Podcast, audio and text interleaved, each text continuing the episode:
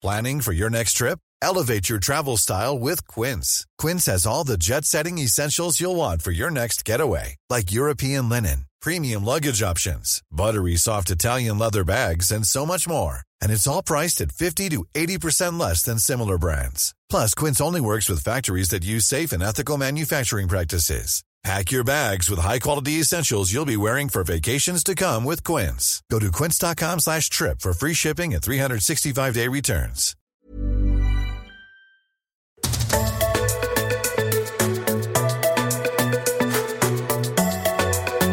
Welcome to My Millennial Career. My name's Shelley Johnson. I'm a HR consultant and the founder at Boldside, where I help leaders build epic team cultures. Today on the show, I'm joined by good friends Lachlan Bradford and Rob Hicks from the Funny Business podcast. They've been on the show before and we got a lot of love for their episode. It was super fun. So we've got them back and we're going to share our unsolicited career advice. This is the things that you didn't ask for that we're going to give you. We're going to have some real talk about the best and worst career moves and what you can learn from them and some painful career lessons. Buckle up. Let's do it.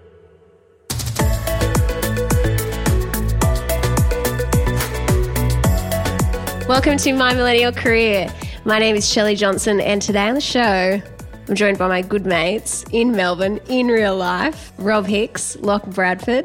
How are you? Cold, cold today. It's freezing. We caught the V/Line down. I know you come from uh, interstate, but we it took us. How long did it take us? We had a cancelled train. We had Oh, to did wait, ya? wait Yeah, yeah, for a coffee. So you've overcome adversity to be here. it's been a busy day. That's all so we're trying to say. Yeah, It's but been it- hard for us. It's been hard for us. But how about you? You you flew all the way to Melbourne. I got one hour of sleep just to hang out with you guys. It's a big deal. That's crazy. One hour sleep. I don't think I could operate on one hour sleep.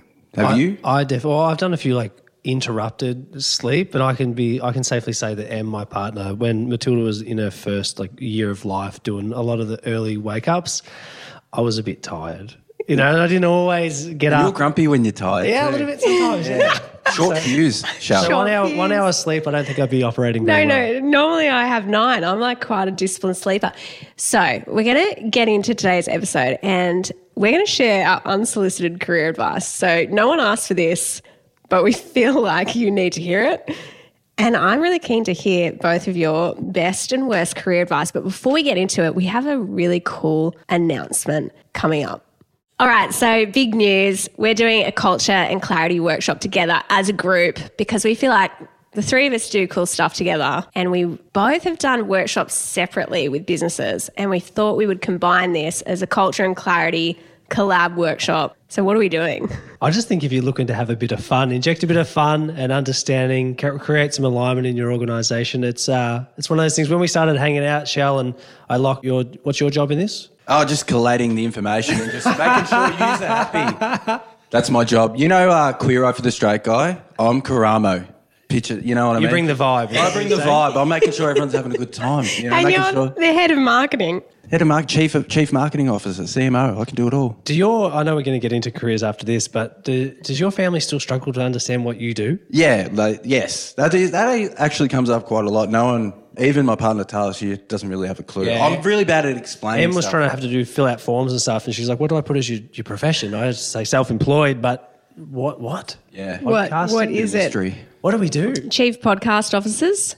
I like that. Well, when Sounds I, important. Yeah, Yeah. being a podcaster, I like I like that tag. If people say, "Oh, it's Lockie the podcaster" or whatever, I, I dig that. I mean, well, you guys do how many podcasts a week on Funny Business? Four. Yeah, it used to be five. So we're doing five for maybe two years, I reckon. And now we've dialed it back to four. But we've got a new format that we're going to drop. Oh, it's pretty much already happening. So we'll be just dropping guest episodes whenever now. So whenever More we have pods. good chats, more pods. Oh my gosh. That's We a love it. lot. We love the sound of our own voice, don't we? Yeah, so this this, this episode's perfect, especially if you like unsolicited advice. It's your favourite thing to give. Yeah, but honestly, I'm so excited for all for us all to get in the same room together and uh, rock the house because we've been working on this for a, a little bit, haven't we, over the last like month or two? Yeah, we had a bit of a Yeah. s- semi-interrupted stint when you came down to Melbourne last time, Shell, and um, I feel like this is something that when we all started hanging out, realised that there were a lot of similarities, not just in the podcasting stuff that we do, but from the stuff working with teams and in and around businesses, and excited to see uh, the outcomes of trying to put something good out in the world. Yeah, and I think for us, if you are a business owner or you're a leader listening and you feel like your team needs help with culture or with clarity in terms of goal setting, in terms of strategy, this is where we're trying to combine our forces because this is something that Rob, you've done in heaps of organizations, massive organizations, helping them really coordinate what are we focusing on? What are the priorities? What are the goals? And for me, culture goes hand in hand with that. For us to get the job done, we need to have a good culture. So if you're interested in talking to us about that workshop, let us know. Message me. We'll have a link to the clarity call in the show notes. We'd love to get in touch, and Lach would love to chat to you because that's Front of house, that's me, baby. Uh, yeah, I'll be, I'll be. Uh, send all your inquiries to me. I Yeah, the love it. headset on, were you? I got the headset on. I'm always on. I don't sleep. Always you mentioned available one hour 24/7. That's part of the job. You know what I mean? Twenty this is seven. service level agreement. Uh, honestly, I'm excited because well, I- Rob, you've been doing this shit for ages, hey? I think one of the hardest things in uh, background working with tech companies is aligning everyone so they feel like when I turn up to work every day, I know what, what I'm doing impacts the bigger picture. How does what I do on a day to day basis help the organization move forward? And then from a business owner's perspective, how do I coordinate my team to make sure they're working on the right things and everyone's understanding what we're trying to achieve and, and why we're here and what we're trying to do? And aligning it with the culture stuff, Michelle, I feel like it's perfect because we're people focused people and i don't think that really like you can't run without working in a good team environment and understanding how each other work and they are it's the same same but same same but different Totally. So let us know if you're interested. We'll chat to you about what's involved. We'd love to come in and work with you and your business. All right. Time for some unsolicited career advice. I've got some questions that I prepared and they're really basic. but I'm going to just throw straight to whoever wants to jump in. Best career advice you've ever received and why? i feel like you've got a good one lock you were telling on the train on the way down and i, I Oh, you you were trying to give me the story. You were like, "Hey, how you about were this? giving advice on the advice He that he needs and to I give. already had another story in my head. I'm like, maybe I've got two. I don't know. but, uh, I, I think I think it's funny because we've done the pod and like had lots of business people come on and share their advice. But I think from an early age, for me, the the seed was my grandpa, who we call Grumbum, and he's done. Ever since he was like 14, he like left home, lived in the stables and stuff, and he always got a new job. And he was always just like, if he didn't like something, you just move on. And I just think like him starting stuff new all the time gave me the confidence to be like, oh, if I don't like something, I can just do something else, you know? And like starting new things doesn't have to be that hard, just like get a move on. So that's sort of always stuck with me on like a guiding like light for me around like career and mindset around like, hey, if you don't like something, you can just start something something else. the bradfords have another rule don't they Yeah, it's four four day work week. So the Bradfords they like uh, they like chilling out. They like relaxing. They like family time. So yeah, it's always sort of been like that. Not just my immediate family, but the uncles and all that sort of stuff. So sort of flows outwards. But we do have a good family life, and to be honest, that's why. I mean, we get stuck in this a lot. We all work in the in the startup hecticness of work and career, but like at the end of the day, it's all about family and, and your home life, isn't it? Really? I know for me it you can is. always fill fill time in with more work but I, I like your approach you don't always take your own advice but the four day work week the bradfords Yeah, I work too hard sometimes, and You I feel guilty. But that's that's honestly in my head because I know like to get stuff done and to make things happen, you need to work really hard, and sometimes that's long hours, and it might be seven days a week for a period. But also chilling out and having that time to just be like, hey, I don't need to slave away my whole life for for what for, you know. So like just balancing that, I always feel like guilty on one end, and then I know the opposite on the other. Someone was saying to me the other day, because I was talking to them about the struggle as a mum and as a parent. So it's not just mums, obviously, but the struggle of feel like you're kicking goals in your business or your work. It always feels like it's coming at the expense of your family. Be that if you've got kids or, or if you don't have kids, the same thing with your partner. You feel like it's coming at the cost of something. And then the flip side is when you're really invested in your family, then you feel like your career is suffering. And I find that tension really bothers me. Like I have no solution or answer to it, but I just hate that idea of like what you said, Lach, of like the guilt on either side. Like I don't have a resolution to that. I know that I've been in this like the last 12 months has been freaking hectic, like starting this business. And I'm like, when I keep thinking, when will I get to the stage of like it being easier? And I don't know that that's gonna. Like, this is a depressing thought. Just live in the pain forever. Well, I'm like, how do you resolve it? Like, what what do you do? Because Um, I feel the same things. We, we talk about it all the time. Like well, working from home, being being able to do the pod, and working with Lach, who's um, if you're listening first time finding out about us, we're best mates. Run a pod called Funny Business, and we live around the corner. So when we go to our workspaces, it's usually at either of our houses. We And- used to sleep in the same bed, top and tail, for like three years when we first met. You know, we're, like, we were wasn't very top- close friends. yeah, very close, very close. Yeah, no, it's not like very that. intimate. It's not like that, or is it? Soft you know? kisses on the neck. He loves it. No, I've got, I've got an 18 month old daughter, Matilda, and uh, working from home and having her there, I'm a sucker for I'll go do whatever. You know, I'll go and we're playing something, we're doing some drawing, they're going to go for a walk around the block or go to the park or that excuse for me, someone who's very easily a rubber arm, happy to be twisted to go do something else. I struggle with being able to f- have enough time to focus and do things.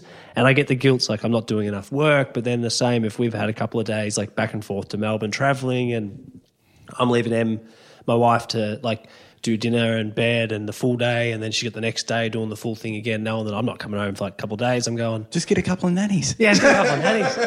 I'm like, I do, I do, I feel the same thing. And it's like, I don't know, there's always a trade off and things that feels like I'm just sort of trying to navigate and swim through it at the moment, not doing anything particularly well, but just existing. Yeah, it's funny, like that idea of is it a problem to be solved or tension to be managed? And I'm like, I feel like it's a tension that needs to be managed, but I'm managing it really poorly.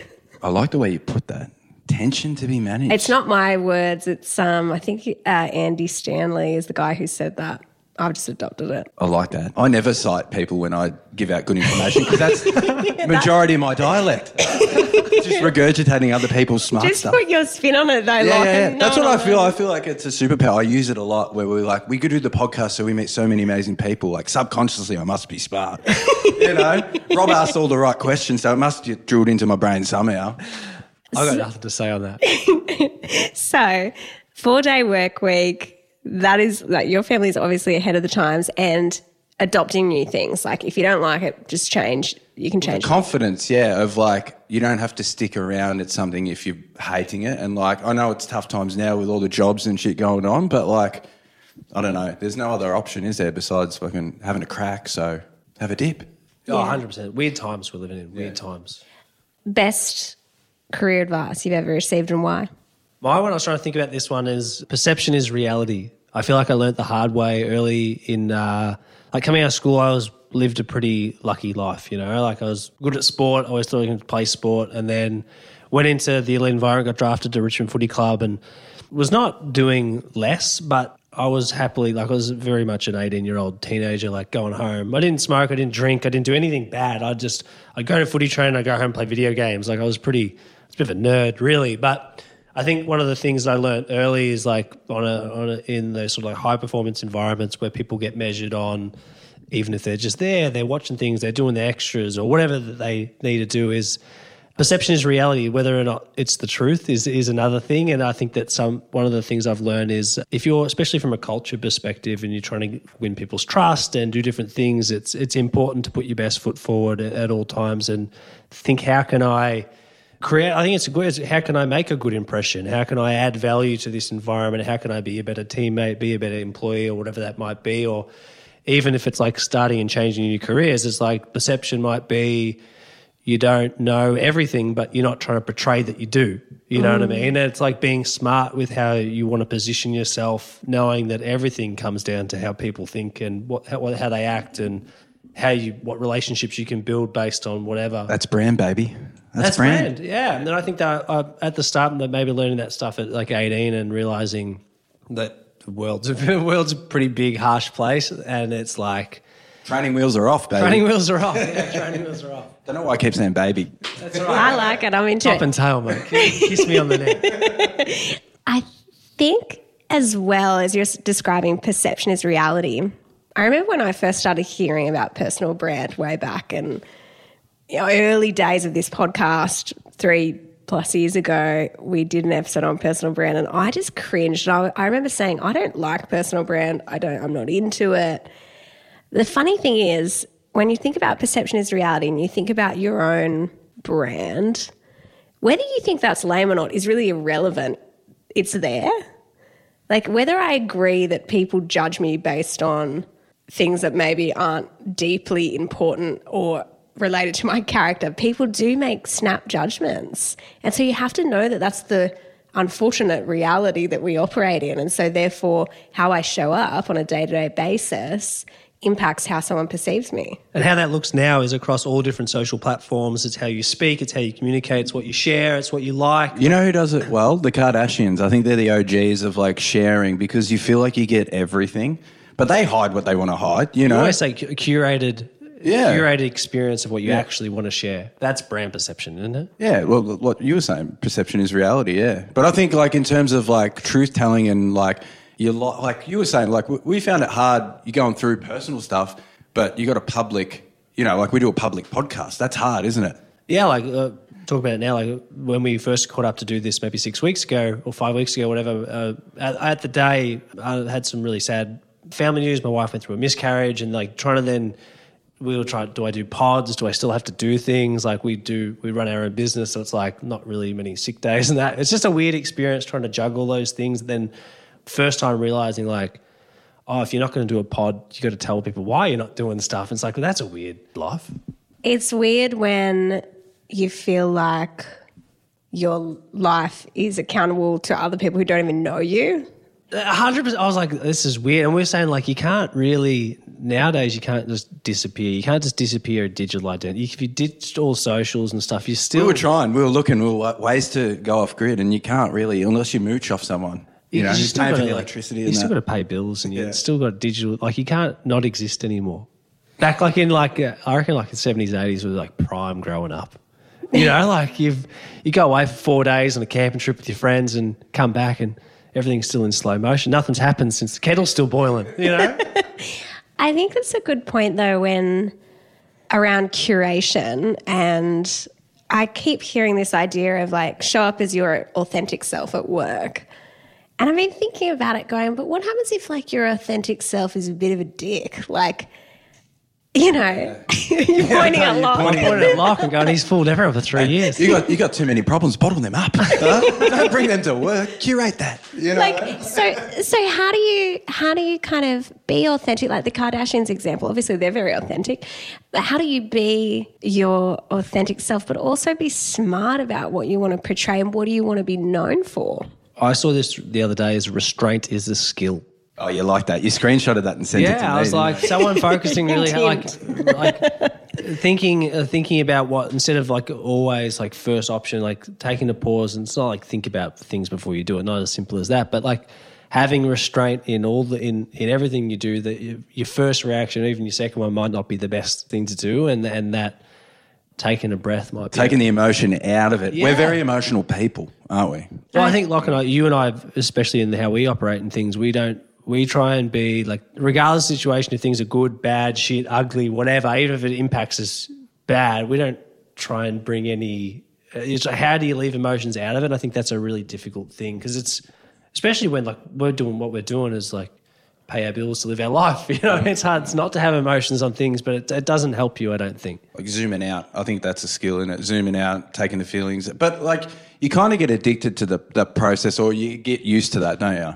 I felt it. The little more you do it. Yeah, the more you do it. definitely a discipline though because i love that idea of, of restraint and how do you kind of operate out of a place of self-control so your first emotional response to a situation like let's say something happens at work and someone really pisses you off and your natural response is the ranty email or slack message back it's like how do i exercise self-control give myself space and distance from this particular thing and then like you know come back at it with a clear head i had this the classic example because I'm like a quite a rage feedback person.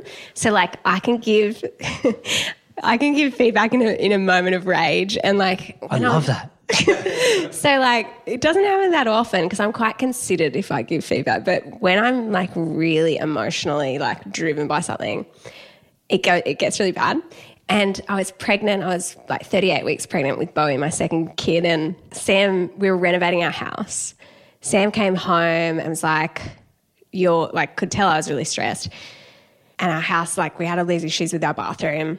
Anyway, he's like, let's get out of the house. Let's go to the beach. And I'm like, I haven't eaten all day. I'm so hangry, like the angriest person. At 38 weeks pregnant, I'm I'm hiding. I reckon I'm Yeah. under the I'm under, behind the couch. Going, everything I'm throwing food towards you. Free today, free today. Our builder was like, "We, you are the worst. Like you're the worst person." No, but so I'm. We we drive, and I'm like, on the way we have to go to Macca's because I desperately need chips. So we go through, get the chips, and they're cold. And then I just went into a full rage blackout, right? So I get on the email and I took Sam's phone. So I was conscious enough of what I was doing to email emailed from Ronald. Sam's. Emailed emailed, emailed McDonald's. Goodness. Hey, mate, speed it up. so I cold. sent them this like rage email to be like, your chips are consistently cold, like consistently, like as if this is a recurring pattern of behavior from them. crazy. I went into like, went to town anyway. Sent it from Sam's email because I was like, I didn't want it to be oh, attached to me at all. He's like, "What the hell are you doing? Like, just don't." He's just trying to live stress free. Yeah. he's, he's like, meanwhile, he's gone bald in that time because he's like so stressed. So they send me, then they mail me out these like $3 vouch, $3 Macca's vouchers. But I say all that, How many vouchers are we talking? three. So nine bucks. Squeaky wheel gets the grease, huh? Yeah, I got, but you know what? I was too ashamed to ever use them. You're going back to the same one, the same person. I was so embarrassed. Like, I was like, so anyway, I was Cold mortified. chips are worth worth an email though. I reckon. I That's reckon why. they How much do you hate cold? Cold food, uh, fast, food fast shouldn't be cold, and No. especially when they make you wait in the waiting bay, and then they come and or they get it wrong, or it's like I don't want to get out the car to come give you a bake. I'm, you know, I went through the drive-through because I don't have any pants on. But I say all that, and I really feel like there's a story behind that. Or is that just a consistent theme of not going through the drive through without pants on? no, like I don't really. It's not pants, it's shoes. You know what I mean? I don't, I'm not that loose. I'm not that loose. Imagine the pantless driving. I reckon you get pulled over and arrested. They can't see in though, can they? Yeah. Got the tinted window. I do tell that story for a reason that I feel like our emotional response is not our best self. Oh no, no. But it's our authentic self. And that's the weird thing. It's like, be your authentic self. But my authentic self in that moment was the rage feedback giver. Yeah. But that's not my best self. So I don't understand that logic that we keep hearing in the workplace. Yeah, we remember when we had to do the email to our landlord or whatever, or our uh, who was it when we um, we had some issues, uh, Airport West. Remember that? And we're writing, we're trying to we're trying to get the best outcome. So we're thinking, how do we get the best outcome? But they still need to know that what they did was wrong. you know, so it's like, how can we write a considered piece where it's not that emo- it's just cold hard facts, not passive aggressive. So it's like problem solving the outcome. Like yeah, sometimes we have to do a few cuts in the email. Isn't? Hey, first draft, second draft, third hey, draft. hey, whoever, no, hope you're having a good day. It's Yeah, just, yeah, yeah. hey, where's this? Or no hey at all. Just where is this? yeah, yeah, yeah. You got to fluff it up a little bit, you know? You do. Anyway, first impressions, perception is reality. Love it. And definitely love, sorry about my big tangent on authentic self. I'd love to know now what is the worst career advice? Or conversely, you can you can take this as you will. Worst career advice or most painful career lesson? I reckon my one, if I go back to the same like perceptions reality and talk about my, my situation, straight out of school, I got when I got picked up to Richmond, I was there and I would very much have been in all, uh, as a kid, very sporty. I'd been in all the development programs. I'd been in all the opportunities to think that I was going to be one of the lucky ones to have a long, a long career. And I think that doing some of the stuff, if I was trying to word this in, in the car on the way down, it was like, We're on the train, mate. yeah, on the train, whatever it is. It was We waiting. catch a train, mate. Yeah, V/Line. It was like instead of playing to my strengths, focusing on my weaknesses a little bit. And I think that I got stuck with the advice of sometimes in in those sort of environments, you're like follow the game plan, do what you said, do what the boss says. That's what the process says to, to do. But sometimes that's not always the best thing that you should you should do. And there are better ways of doing things. There's ways to actually showcase people in their best light. And I think that's some of the stuff too that why I am so interested in the culture side of things and how do you get the best out of people. And I think for me, some of the worst advice was just like keep doing your thing and you'll be right. And the next thing you know, I got the I didn't I had two one year contracts, and I was out of the system a week before my twentieth birthday, and learned the hard way of going this opportunity that I'd dreamt about my whole life to be a professional athlete, play AFL, do whatever was just gone, and then the, the experience of that, the harsh lesson of even though whatever I've got a different life now, I haven't played sport for maybe like seven years since I had a bad knee injury, but it's um, it's one of those things now looking back and seeing like Richmond's success. They won three three premierships with the same group of people that were drafted at the same time as me, and it's a harsh lesson I learned by watching every every week, seeing people who have lived a different experience based on maybe it's relationship type stuff, maybe it's just opportunities, maybe it's just whatever it might be. And it's like that harsh lesson for me was like, it's gone. You know, sometimes opportunities are there and then they're gone.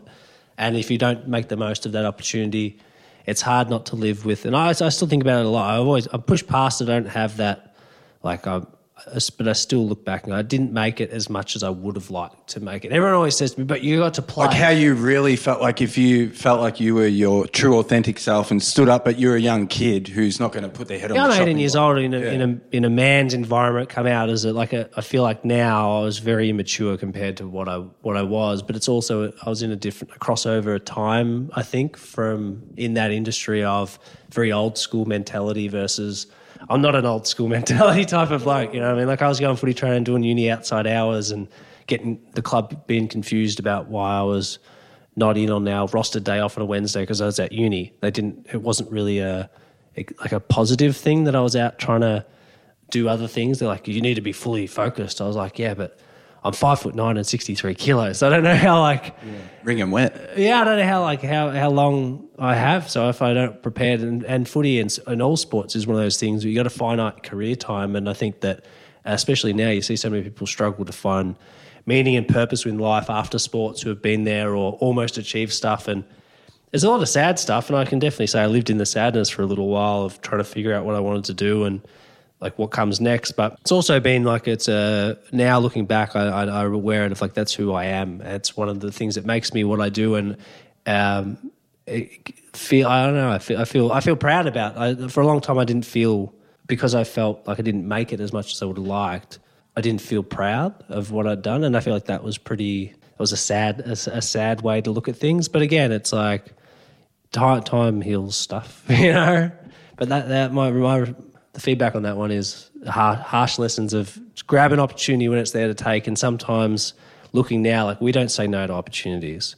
No, that's, that's the that's the thing too, because you see a lot of uh, well, it is it's what what you say no to as well. You know, especially when you're in the hustle mode and you're trying to get things going, and then you're hearing all the advice. It's what you say no to as well. It's not. It's, it's like if I look back, it's like it's not that I wasn't saying no, but it's like if I was like sitting back, not grabbing the thing, like the opportunity, like sitting back and like waiting for it to unveil a little bit, thinking I was doing the right thing. Whereas like the harsh, the world's a harsh place, and and Take uh, control. you got to take control of your own destiny a little bit. When you say, like, with your uni stuff, you're doing your uni, and they were saying why you're not here on your rest of day off, did you feel like in hindsight you didn't go all in on it? No, Yeah. I still think that that like we the AFL Players Association we have a roster day off, so it was legally we weren't meant to be at the club on a Wednesday. And I still remember because I was in the first and second year players, they started introducing a first and second year session. Just it was like a weight session or whatever, and I had my lecture at the same time, and I failed my one of the subjects on thing. I had to pay like three grand for the unit because I couldn't make it on attendance. I failed on attendance at uni because they started guilting me to come into this session that was a rostered day off. And I look at that and I go, I'm 18 years old. I'm trying to make the best of what I'm doing. I feel like they didn't handle it that well, and it's the industry's changed now. How much do they promote other people having interests and stuff outside footy? And I just think I was in that crossover period where things weren't really like new generation of how people want to they want to come to work and feel accepted and happy and they can be their authentic self or whatever that actually looks like and that was just it's just an interesting time that I look back now and I I don't when I do work with teams and stuff I just want to make sure that people can come in and they still know what they need to do but like their differences are like celebrated and accepted because that's what makes people unique Oh, I love that so much. I mean, I can imagine there was a heaps of pain in it, but it's what I love about your story is, and it probably has taken years and years, right, to get to the sta- space of being able to talk about it in this way of like all the learnings. But I do love, like, there's something really powerful about those painful lessons that we go through of like, unless I had this, I probably wouldn't be who I am. Oh, 100%. Well, For those who, like, my first job after playing footy, so for the first two years out of school, I'm going, this is crazy. I never had a job now. I'm making some money. I'm playing on the MCG. Like, If OnlyFans had have existed back then, I reckon things could have taken a different direction. You would have been making heaps of money. I seriously got the chop, and then I was like, all right, well, what am I going to do now? So I couldn't. I work for my, my old man's a, a Sparky, so he puts in air conditioners. So I did some stuff with that, and his whole thing growing up was like, you don't want to do what I do. That was his thing for me. He didn't want me to. He goes, I'm sending you to a good school. Uh, my mum's a teacher. Once you get an education, so that you don't have to do this stuff. You don't have to do manual labor. It's taxing. He's had two hip replacements. His body's cooked. He's like not even sixty yet, but a year, a, a lot of like manual stuff. It's it's hard. It's harsh work, and He used to kick lots of goals too, he so did kick his legs a bit sore. Big, big shout out to Ashley. But um, I, I feel like my, my first job after this, after not finding a fight, couldn't get anyone to take me seriously. So I was handing out CVs at um, for people who understand where in, in Melbourne, the Highpoint Shopping Centre out in Maribyrnong, I was handing out my CVs to things like JJ's and JB Hi-Fi and that. Couldn't get a couldn't get a job interview, mate. But the job, my first job after playing AFL footy was at EB Games, the video games store. Which the weird thing was, the we sold the PlayStation game, the AFL PlayStation game, where I was a character on. So my name, number forty-five, Richmond was still on the AFL game, and I was selling it, wearing my school pants and school shoes, wearing a shirt at Highpoint. And I was like, "This is my life's weird." Eating You know what I sushi, mean? sushi for for sitting lunch. in the food court and going, fuck. A year ago, I was playing footy. Now I'm at Highpoint working. Burning Joel McDonald on the G. Yeah, it's like, and and I feel like that my. I I look back now, I definitely have had a weird experience because not many people can say that they've. I have had high highs and weird lows in a really early age that ex- made me realize like the, well, I don't know, you got to you got to like what you do, you know. And I feel like I've always pushed that into trying to make a career now in business. I really see this as like an opportunity to have a second second chance on something I'm passionate about and I'm good at it. And we always talk about there's no end date in this, unlike The sports. infinite game. Is that what they call it? The infinite game? Well, you don't have to. Like, you can play when you're old. You yeah. know? Yeah. It's Or like with or with short-term memory loss, like. There'll be some like I'll get the Neuralink, baby. Don't worry about it. Did you get the chip in the brain? I don't think so now.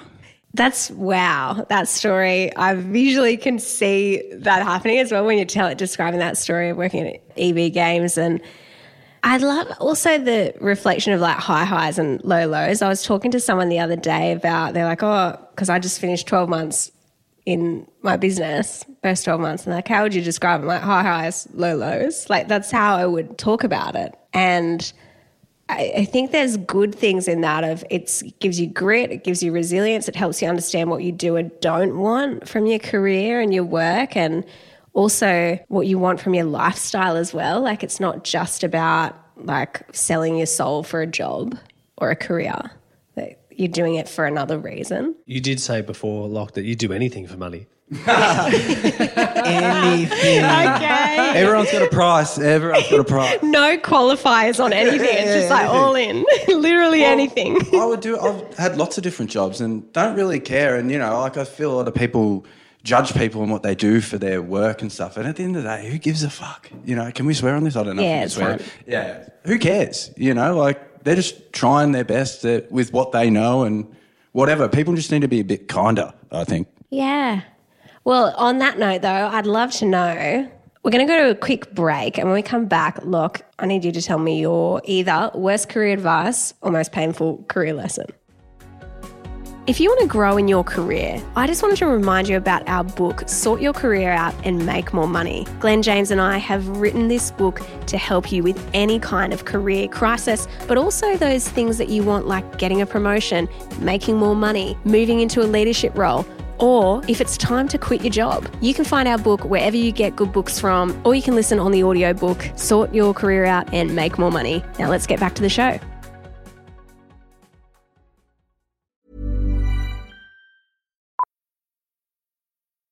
Millions of people have lost weight with personalized plans from Noom, like Evan, who can't stand salads and still lost 50 pounds. Salads, generally, for most people, are the easy button, right? For me, that wasn't an option. I never really was a salad guy. That's just not who I am. But Noom worked for me. Get your personalized plan today at Noom.com. Real Noom user compensated to provide their story. In four weeks, the typical Noom user can expect to lose one to two pounds per week. Individual results may vary. I'm Sandra, and I'm just the professional your small business was looking for. But you didn't hire me because you didn't use LinkedIn jobs. LinkedIn has professionals you can't find anywhere else, including those who aren't actively looking for a new job but might be open to the perfect role, like me. In a given month, over 70% of LinkedIn users don't visit other leading job sites. So if you're not looking on LinkedIn, you'll miss out on great candidates like Sandra. Start hiring professionals like a professional. Post your free job on linkedin.com/people today. All right, we're back, baby. Let's keep do saying it. that. I, I put that word in the in the room, and now it's all, It's just echoing. It's everywhere. contagious. Okay, tell us. Painful lesson or worst career advice? Painful. I had a painful lesson when I was working at Moonee Valley Legends Bar. So I was, I come back from Canada. Me and Rob actually had a chat, didn't we? Was it that was after Canada, wasn't it? Yeah, because I come back I dropped you off. I drove you. because I was feeling a bit lost. I was like, I don't even know what I want to do. You know, I don't know what I'm good at. I don't know where to start. We had a conversation like this in the car park. yeah, for about half an hour, an hour maybe. holding back some tears. Can you remember? I didn't cry, but there was there was a D and M, wasn't it? Because you're very Rob's very good at helping people and, and working through situations with people. Which I don't know if I've ever, said that to you in, in person in real oh, We'll life. have to go on some other pods more often. Get you saying yeah, things. yeah, yeah. Te- tease some uh, love from me. But we just had a chat, and it was like, I don't know. I just felt like I didn't know what I wanted to do, and then I got a job there. I was still working at the Moonee Valley Legends Bar or whatever, but still feeling a bit lost, and that was paying all my bills. So like paying rent, paying for food, paying for everything. I was working casual, but like full time sort of hours, just split shifts and all that sort of stuff. And You worked Christmas Day for nearly five years. yeah, for five years or whatever. And then like really awesome people ran the place and really loved all the regulars. New So that was five years. No, not New Year's. I take that off. You take Yeah, it. so you didn't you pick didn't one. get Christmas, huh? You'd have to pick one. You picked New Year's. I was young. I'm never going to get the first back, you know. So anyway, Charles didn't like his partner didn't like him to do the Christmas Yeah. Day shift. You know. Yeah, was Maybe good. you're not here for Santa. good cash though. Good cash. um, but I remember the boss left, and then all of a sudden there was this new management that took over, and they didn't care. They brought their people in, and I think it was just a harsh lesson of I love the place, but things can change like that, and totally out of my control. And you're trying to make the best of the situation, but it didn't work out. So I was freaking out, going like shifts have been cut in half. How am I going to pay for this? How am I going to pay for that? It's not like I've saved up much, you know. So it was like fight or flight mode. So I think that lesson for me was just things can happen outside of your control. So yeah, I, I just think you can't take things for granted. And now with every job that I have, you try and do a really good job because anything can happen. If you're top of the list or you're doing a good job, you'll hopefully be considered. Just I think give yourself a especially especially now, I've seen it. We've got so many people in our community. I'm sure that your community have been impacted as well. Like round of redundancies, people have been finding themselves out of work for the first time, maybe ever. They've never, or if they've ever changed jobs or made a different thing, it's by their choice. And now they're mm. going, "What do I do now that I have to go out there and make something happen?" I think that Lach and I have both had that experience a few times where you've got to go and like pick yourself up pretty quickly and make a call. And and it goes to what you were saying before about like you attach a lot of meaning and stuff to your job. And I, I do too, but sometimes there's still stepping stones. You mm. know, like a job can still just be a job. Yeah. You know, I'm doing this because I Yeah. Well, the whole thing uh, going to Canada, I know I mentioned it a lot, but saving up, I, I reckon I had the worst job, one of the hardest jobs, but I learnt the biggest lesson. Like, I was working for the Victorian Electoral Commission assessing people's fines and that. I had to put your hand up if you want to go to the toilet. It was crazy. but uh, the light at the end of the imagine Lach tunnel. having to put his hand I up. love it. Excuse me. But I met so many cool people there. But the I don't know. I was just like I knew there was light at the end of the tunnel. I knew I was doing it for a finite Yeah. amount of time to get to somewhere. And I feel like even with the pandemic and COVID, had friends who are pilots and stuff, and they got heavily impacted. Obviously, uh, tourism and stuff. So. For them to go, they've studied their whole life, paid all this money to for their pilot license to to do this career, and all of a sudden that gets swept, and now you're working at the bottle shop or something like that. You know, things can happen. So uh, it's about detaching, isn't it? A little bit. That's what I found for for me personally. It's like caring, but you know, it's not your soul. You know. Yeah, it's not your uh, your whole sense of worth isn't connected to the work that you do or the employer that you're with. Like, I think we always need to be thinking beyond our current gig. Like, I'm here and I'm invested, but I at some point, whether it's my my decision or my employer's decision, I could be somewhere else really quickly or need to find something else really quickly. So I think it's a healthy level of commitment, but not attaching. And I know you've talked about this, Rob, not attaching your identity to the job that you're doing because I think that's a really unsafe place to be as people. I've seen it now. One with the, the redundancies going on, these people who have been at organisations and played a big like helped shape a lot of things. And I think the harshest part, I think the where we're seeing now uh, on the landscape how it's changing, is a lot of people who are really good at their job who have, might have helped an organisation jump up to the next level of growth or achieve goals or set processes up, or they're the expert that have come in and done this and when it comes time to cut the cost, they go, "Well, you've done s- such a good job. We're going to get a junior in to come replace you, and you're gone." Can, and can you teach them before you go? Yeah, do, put, do all your handover notes really well so that I just think work's it's so weird. The more now that you think about it, like the whole notion of work and careers and like embedding yourself in an organization. I think that's why if you're not a people-led organization now and you don't have empathy and you're not creating an environment where people can feel safe and have open conversations and feel like if you're going to leave somewhere, at least if you, you by choice, you can leave it in a better place and you can actually feel okay about doing a handover, not how you had to do one. We have to train the next person who's taking the job. Yeah. Here's here's all my here's my cheat sheet. go well. Let me know how you go. Do you have any more questions? I'll be outside. If you can leave me a couple of do- dollars on your way out, I need some money for the bus. So nice. How good. Yeah, it's, I reckon redundancies or terminations that aren't your choice, end of employment that's not your choice, I reckon they're the toughest things people deal with in their career and their, in their employment. I don't think there's many things more painful. Like, because even just resigning from a job that you love is painful, I think. But when you add in the layer of an organization has made a decision, they've weighed it up, there's something that like hits with, am I valuable? Like, do I have value?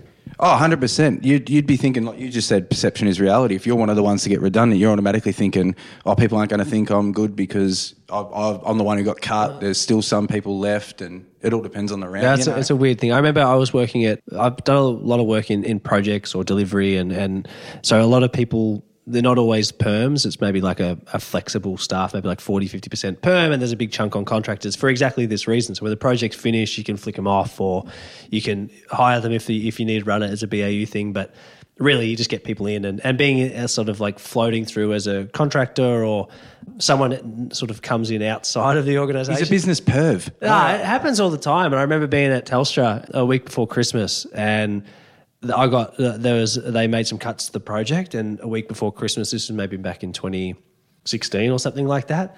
I remember getting hit with a thanks, but you you you, you, you don't need coming back. I was like, oh, when do I finish? Like, oh no, now we'll get, you'll pay an extra week or so, but you're you're not coming back. I was like, oh, what am I going to do for work in January? I was like, I Merry needed a break. Christmas. Merry, Merry Christmas. Yeah, no job. Yeah, it's it's we It's uncanny how many redundancies and ends of contract happen around that time. Like it's weird. Like from a HR perspective, it's sometimes it just seems to happen. Middle of the year hires, it has to be that. oh, it's just the worst. It's like seriously, just hold off. Just you surely you've got enough budget to cover people till like the new year. Yeah, don't, don't give them the, Well, a the lot Christmas people, present. They are hire and fire fast, yeah. Like that, that's that's a good strategy. Like seeing if they can, you know, you like the vibe or whatever, but you're in the But, end of probation con- but contractors and end, Contractors end are of different. contracts a different thing. But when contract times fall around those things, and people have to make a call. It's just interesting. That's why you schedule your contract so it doesn't end until like the hot zone, you know, around May, June, yeah, July. don't have an end Yeah. between December and February. We, we were conscious of all that sort of stuff though, running the business. We were like, business doesn't operate in the, those times, really. People don't make any calls. People who are the decision makers, they're on holidays. They don't care. You know, Mm. December through maybe uh, end of Jan. Yeah, it's weird. Hey, I mean, I think there is so much good stuff that both of you have described. I love the idea of how do you change things up. So, if you're in a job right now, in a career right now, and you think, oh, I feel stuck, I'm terrified to try something new, but I know I can't stay here, listen to Lach's advice, try something new, give it a go, just go all in. I think that's really good. It's been something for me. Like anytime I've taken a good career risk has been when I haven't been ready. Like, And or you haven't give felt yourself the time, don't you? Like it's like you can't really do it if you don't have the time spent on it. Like you, you talk about finding time to think. You're the, you're the quarterback. You need you need like a day to just think about the plan or to come up with a plan. Well, I think if you if you're trying to make a career change and jump ship too, I think it's important to have that like self reflection, self awareness to know what you're good at and what you're not that good at, or the type of things you like doing, and that are job agnostic. So, hey, if I wasn't doing this particular job today, uh, maybe you're a really organized person and you smash out. Um, you're really good at scheduling and planning, and you're coordinating, and you're or you're really good with people, or whatever your actual skill sets. are. How could where else would those skill sets be used? And then make a hit list and go backwards that way versus I need to go and get the exact same job at somewhere else. And Yeah. you know, I feel like people get that they get stuck. Yeah, because you don't know what's on the other side. It's like learning how to fall, you know. Starting anything new though is stressful, and it comes with anxiety of like, Oh yeah. But it's the best part. It's always hard, but like once you do it, you're like it becomes easy. I think of like Eddie McGuire. Yeah. honestly, I don't know reckon it does. Nah. I this still. is your positivity strength No. coming out. Like I'm like bloody hell, no. Same as you, I'm thinking all the time. I'm thinking, "Fuck me, I got anxiety again." I got, we've started a thousand new things, and I still get anxiety. But look at like I say for instance Eddie McGuire, yeah. I look at him and he's so good on TV, and it's like, how did he get so good on TV? Because he just he put himself in the hardest situation, live on air a bunch of times, failed heaps of times on micro little levels, and now he's a jet, you know. And you're like, if you put yourself in the hardest arena, and you're doing it all the time, and you make it look easy, like Scott Pendlebury. Is out it on the Brene. Brown has it in the arena? That's her Is it? Yeah. quoting. I haven't. Don't comment unless you've been in the arena. Like people who are very quick to make comments. About Uh, I love that. I, you know what I was thinking, and this just on that, and we're going to wrap up because we've got our part two. I think I, when I was when we were writing the book, like I felt paralyzed by anxiety of like I'm going to release this thing, or it's going to get all this criticism, and like there'll be heaps of crap in there that like two years from now I think that was the worst advice ever. You know, I was I was terrified of that, and I couldn't write it for ages. Like I just I would just I wrote like two paragraphs. I sat on that for like a month, and I got to this epiphany moment of heaps of people might criticize this book, but none of them will have wrote a book. That's it. And I'm like, so stuff here. I don't care if, If you. J.K. Rowling's going to reach out, I'll probably cop her feedback. But other than that, fuck off. so I do think there's something in that. Like, take feedback from people who do it. Like, if you guys have feedback on my podcast, I'll gladly hear it because you do four episodes a week, which is way more than I do. I don't know how you do it. It's amazing. Hey, love your work. We're going to do another episode, part two, unsolicited career advice, except this time it's going to be questions that our community have sent in. Can't wait. Hey, thanks for having us. Thanks for hanging out. And if you like the show, give us a five star rating and a review because we love your feedback. Thanks. Bye.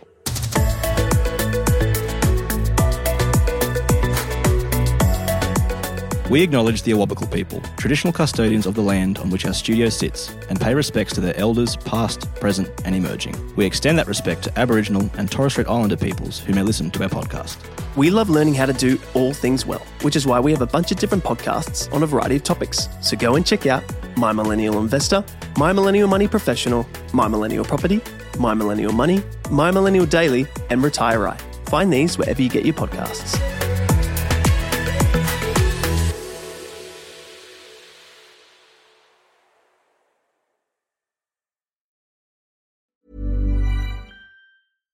Hey, it's Paige DeSorbo from Giggly Squad. High quality fashion without the price tag. Say hello to Quince. I'm snagging high-end essentials like cozy cashmere sweaters, sleek leather jackets, fine jewelry, and so much more. With Quince being 50 to 80% less than similar brands. And they partner with factories that prioritize safe, ethical, and responsible manufacturing. I love that. Luxury quality within reach. Go to quince.com slash style to get free shipping and 365 day returns on your next order. Quince.com slash style.